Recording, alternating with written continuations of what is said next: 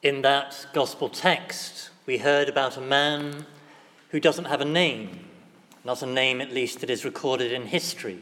We just don't know who he is. And presumably, the gospel writers don't know his name because he left and never came back. And we look at the text, we hear that he went away sad. And why was he sad?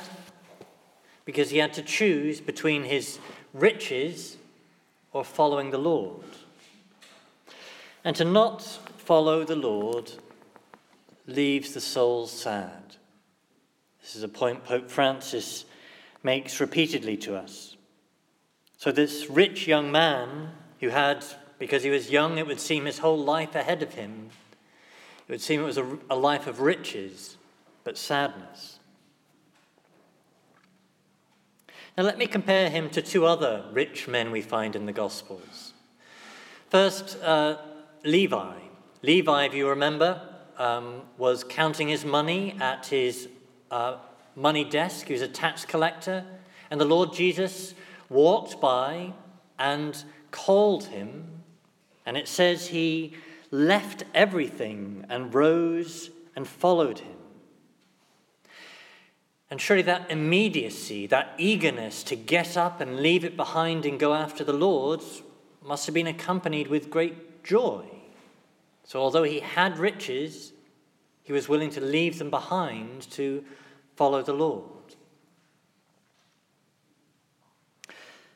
A third rich man who wasn't called to leave his money behind, Zacchaeus.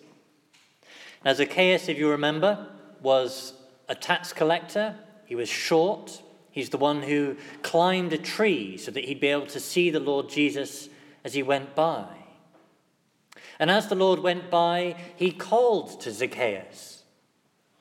And Zacchaeus welcomed him into his home, and he said that he would give half of all his money to the poor, and that he would repay fourfold anyone he had defrauded.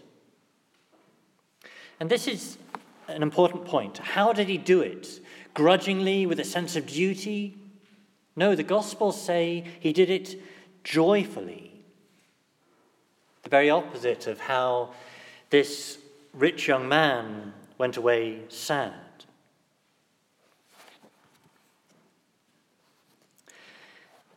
So, this rich young man, he was rich, but he was sad.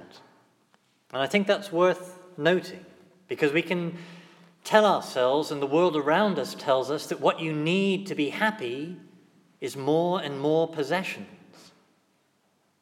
So, I saw a 55 inch television this week, and there was a little voice inside of me saying, That's what you need. That's the one thing holding you back in life from being happy. You just need to possess that.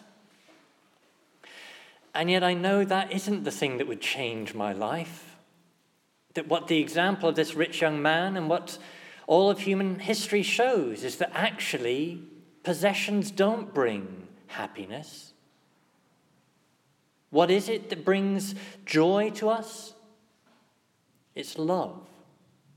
That the man who has love has joy love of God, love of people. That when we have love, we have joy. If you think about what joyful people are like, if you look at a person full of joy, they're characterized by a kind of freedom, a kind of lightness, a willingness to happily put something aside to go after something else because they're full of joy. They're not sad and clinging and possessive.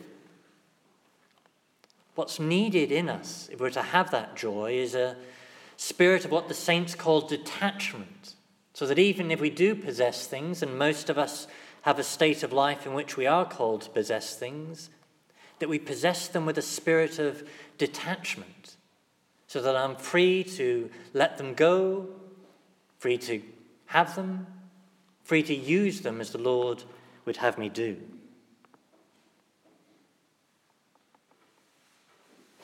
So, back to this rich young man. Well, this was his problem detachment or a lack of it. So he's not condemned for being selfish. He's not condemned because he failed to give money to the poor, though other people in the Gospels are condemned for that. No, his problem was his attachment, his clinging to his wealth, that stopped him from being free to follow the Lord. And it left him sad. Sad without the love of the Lord.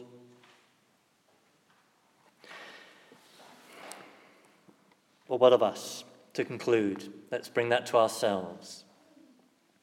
Well, if we are like that rich young man and we are clinging after possessions, maybe even possessions we don't have, but that's what our heart is set on, then we will be left sad too. And every time something comes to us that pulls us away from the things we're attached to and says, well, you need to help this person or help that person or interrupt what you're doing for that person. Well, if we're not freely inside and detached, we won't be able to do that. Whereas if we are detached like Levi, then we would be free to put it all aside if that's what the Lord calls. And if, like most of us, we are called to have possessions but in a new spirit in the Lord, then we need to be detached like Zacchaeus, who, even though he did possess things, somehow held them lightly with freedom. Because our joy is in the Lord, our joy is in possessing Him, not in possessing things.